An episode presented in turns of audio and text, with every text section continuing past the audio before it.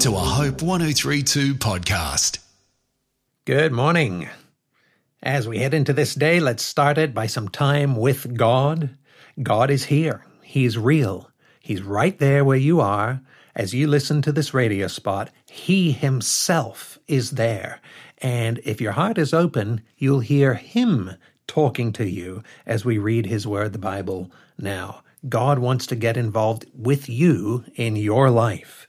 And listening to what He has to say to us is one of the best ways to grow your relationship with Him.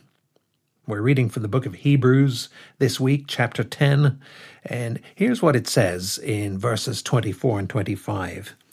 It says, And let us consider how to stir one another up to love and good works, not neglecting to meet together, as is the habit of some, but encouraging one another, and all the more as you see the day drawing near. That is the day of God's judgment.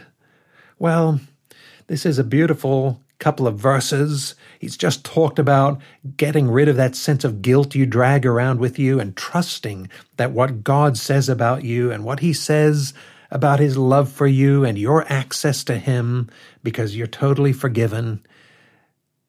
That is all there.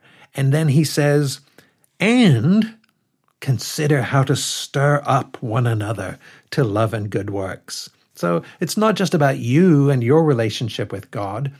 Listen very carefully. When God reaches into your life and begins to redeem your life, you make a mess of your life. You've got some things going right, but your inner life you cannot make right without God.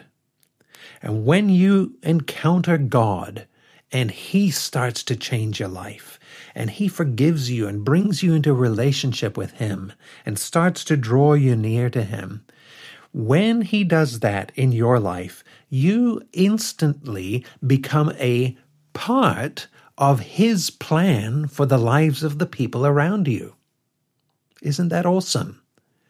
your life becomes full of this purpose of God. Yes, you're going to work, you're going to uni, you're doing whatever you're doing in your neighborhood, in your home. But all at the same time, you're asking the question God, what is your purpose through me in the lives of the people around me? So that you're constantly considering how can I stir up this person I'm talking to to love, to love God if they don't know him, to love the people around them if they do know him. How can I stir people up to do what's right, to do what builds people up? I'm not going to neglect the people around me. I'm not going to try and live this lone wolf kind of life.